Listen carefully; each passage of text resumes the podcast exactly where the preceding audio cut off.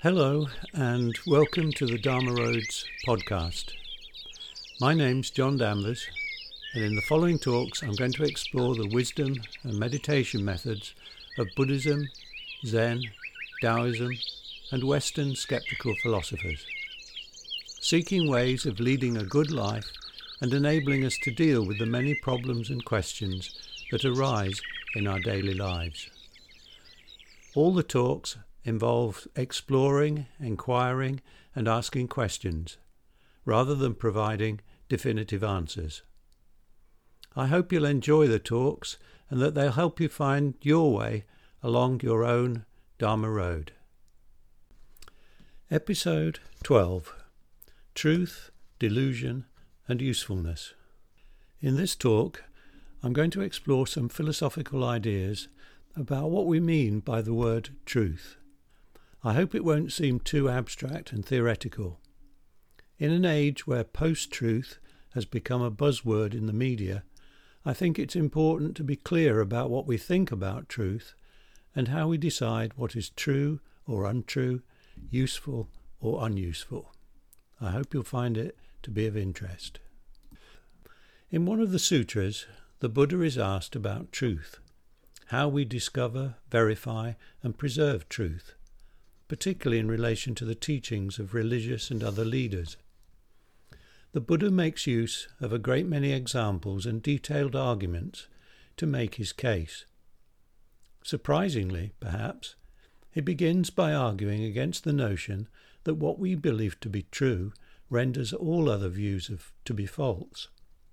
He says, It's not proper for a wise man to come to the definite conclusion only this is true, anything else is wrong. At the outset, the Buddha argues against dogmatism, absolutism, and arrogance. Truth is never ab- absolute, it is always conditional. The Buddha goes on to advise how we should evaluate the truth claims made by an individual, particularly a fellow monk or teacher. This is to be done, he says, by investigating whether the monk or teacher's claims are grounded in greed, hatred, or delusion. If so, we should scrutinize very carefully such claims and only accept them if we consider them not to be influenced by greed, hatred, or delusion. Truth is to be ascertained by careful and persistent scrutiny of what is claimed by a person in order to establish whether the claim is tarnished by greed, hatred, or delusion. If this is found to be the case, then such claims should be rejected. This approach implies a direct correlation between the state of mind or attitude of a person and their ability to make truth claims. To put it another way, statements of truth are not likely to be the product of greed, hatred, or delusion.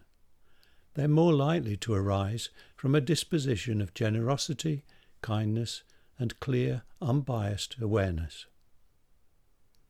In his book What the Buddha Taught, Walpola Rahula makes the point that, and I quote, according to Buddhism, the absolute truth is that there is nothing absolute in the world, that everything is relative, conditioned, and impermanent.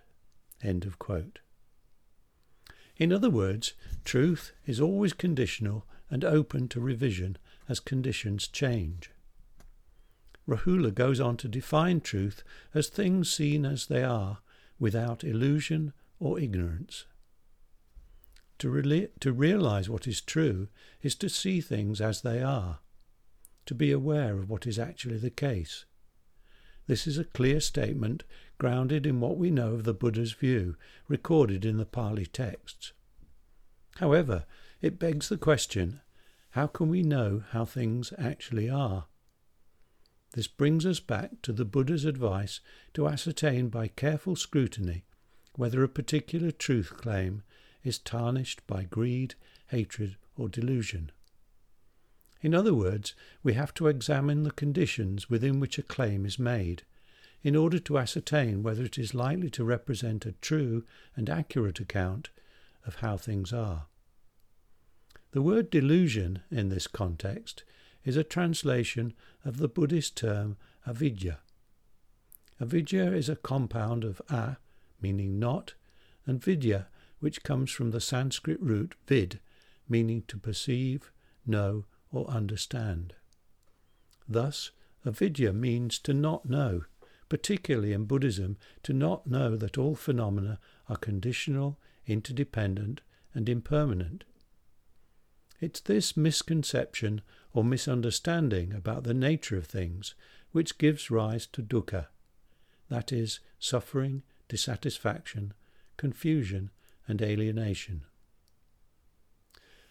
The question of how we justify belief and define truth has been the subject of philosophical and religious thought since the beginnings of recorded history. Most Western philosophers would agree with Aristotle's definition in his Metaphysics. To say of what is that it is not, or what is not that it is, is false, while to say of what is that it is, or what is not that it is not, is true. Aristotle is making clear that truth and falsity are characteristics of statements or propositions about the world. They're not qualities of the world itself. This is a fundamentally important premise of most conceptions of truth, or what we might call justified true beliefs. When we make a statement, such as, all hedgehogs have prickles, we're making a claim that this is a true statement. Within Western philosophy, there are at least four widely acknowledged theories of how we recognize and validate truth claims. Two of these theories are closely related, and we can consider them together. They're known as correspondence theory and picture theory. In both, true statements, but not false ones, correspond to or picture reality or bits of it, called facts or states of affairs. For instance, Imagine there's an apple on the table in front of you, and you say to me, There is an apple on the table in front of me. I consider this to be a true statement because I can see the apple on the table. I can point to it. The statement you have made can be said to correspond to or picture the apple on the table. However, if you say there's no apple on the table and I can see that there is an apple on the table, I have grounds for considering this to be a false statement, because it doesn't correspond to or picture the apple on the table in front of you. But what if you say God exists? What does this statement correspond to, let alone picture? There would seem to be nothing you can point to that would verify this statement. And even more problematic, what if you say God does not exist? What does this statement correspond to or picture? How can a statement be said to correspond to or picture an absent entity, something that I can't point to? If I say there are no blue apples, to what does this statement correspond or picture? An absence? A hollow space out in the world? How can a negative statement be said to correspond to or picture a non existing something? Another approach taken by philosophers is known as coherence theory. The idea here is that true statements are statements that best fit into a particular system of beliefs. For instance, a particular religion, philosophy, culture, or worldview. Consistency is an important consideration. If a statement does not fit into the system of beliefs or ideas, it cannot be true. For instance, in contemporary society, grounded in a scientific belief system, if I say the earth is flat, or more, or more controversially, if I claim that the earth was made in seven days, most people would probably dismiss these statements as being untrue or false. not because they don't correspond to anything out in the world, but because they don't fit into or go against our scientific belief system. Another example might be if I am a committed Christian and you say to me that God does not exist, I will probably consider this to be a false statement. Not because the statement doesn't correspond with something out in the world, how could it? But because the absence of God does not fit into my Christian belief system. Of course, this theory of truth also poses significant questions. For instance, in a world where there are many belief systems competing for our attention, who is to determine or define the correct one?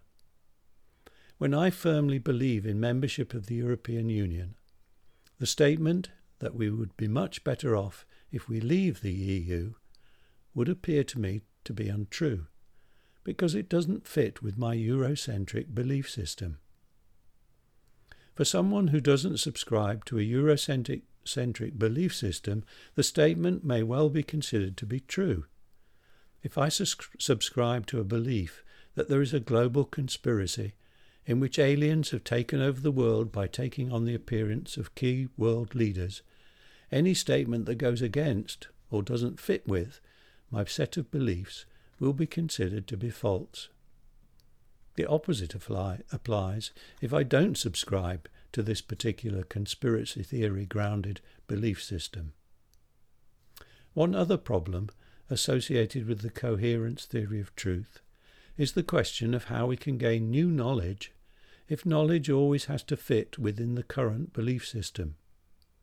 If truth claims have to fit with within, say, the dominant belief system of a particular era, wouldn't we still believe that the earth is flat? The fourth of these theories of truth is known as pragmatist theory and is associated with the ideas of the 20th century philosophers C.S. Peirce, William James, John Dewey, and Richard Rorty. Here, the principal notion is that the truth of statements is determined by their practical applicability or usefulness.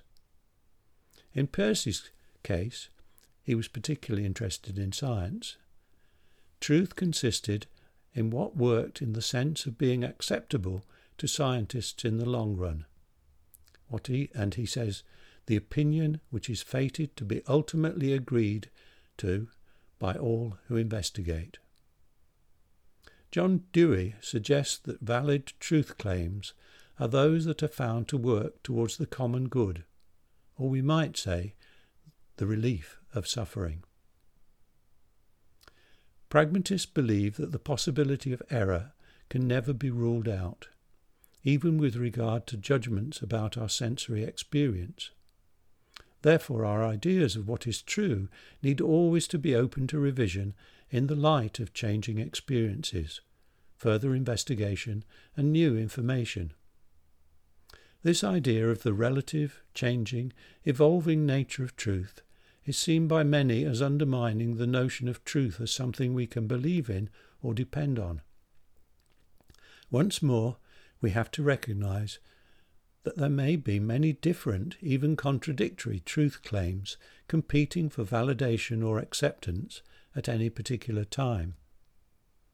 A pragmatist would probably argue that this is always the case in real life, and to pretend otherwise is unrealistic. Indeed, embracing the, the idea that there may be many varied or competing truth claims relating to many situations and states of affairs in the world is a good thing. To be open to and tolerant of varied truth claims may, be, may enable us to understand each other better and to live together more effectively by reducing misunderstanding, distrust, and conflict. Many pragmatist thinkers would argue that the categories of true and false are less important to the general good than the categories of useful or not useful, beneficial or unbeneficial. When you say to me there is an apple on the table, and there is an apple on the table, it enables me to notice the apple and maybe to pick it up and eat it. It's a useful statement. If you say there's an apple on the table and there isn't an apple on the table, it enables me to question your eyesight or your reasons for misleading me. This approach is more worthwhile, a pragmatist might say, than whether we assign your statements to the categories of true or false. In some ways, this brings us back to the Buddha's views on how we ascertain what is true by careful scrutiny of statements or truth claims. In this way, we can determine on what basis we accept or reject a particular truth claim, including on the basis of whether it is tarnished by greed, hatred, or delusion. Given that the Buddha is always seeking for ways in which suffering can be recognized and alleviated, one could claim that he, that he was a pragmatist. He considered truth not as a philosophical abstraction, but rather as an evolving set of beliefs and methods that have practical value, as a means of identifying and healing the many kinds of suffering in the world. I'd like to add a final thought. Having a relativist view of truth does not mean that anything goes, or that we can't distinguish between fact and fiction. Facts are a particular category of knowledge, the product of provisional agreement arrived at by careful scrutiny, experimentation, and rational argument. Facts are determined by collective agreements made by groups of people who have studied a particular field of enquiry. They stand for as long as they are not invalidated by further evidence or revised in the light of further study, experiment, and peer review. Even facts in the hard sciences are always open to disproof and revision through collective study and argument. Facts are determined by collective enquiry rather than individual opinion, however powerful that individual might be. The Buddha, who seems to have been a charismatic and powerful individual, urged those around him never to take his opinions as true or factual just because he, he has uttered them. Rather, he repeatedly urged everyone to scrutinize what he said and test his statements against their own experience. Only in this way can a truth claim be shown to be useful and valid. A key method of scrutiny advocated by the Buddha is mindful meditation. Thank you for listening, and bye for now.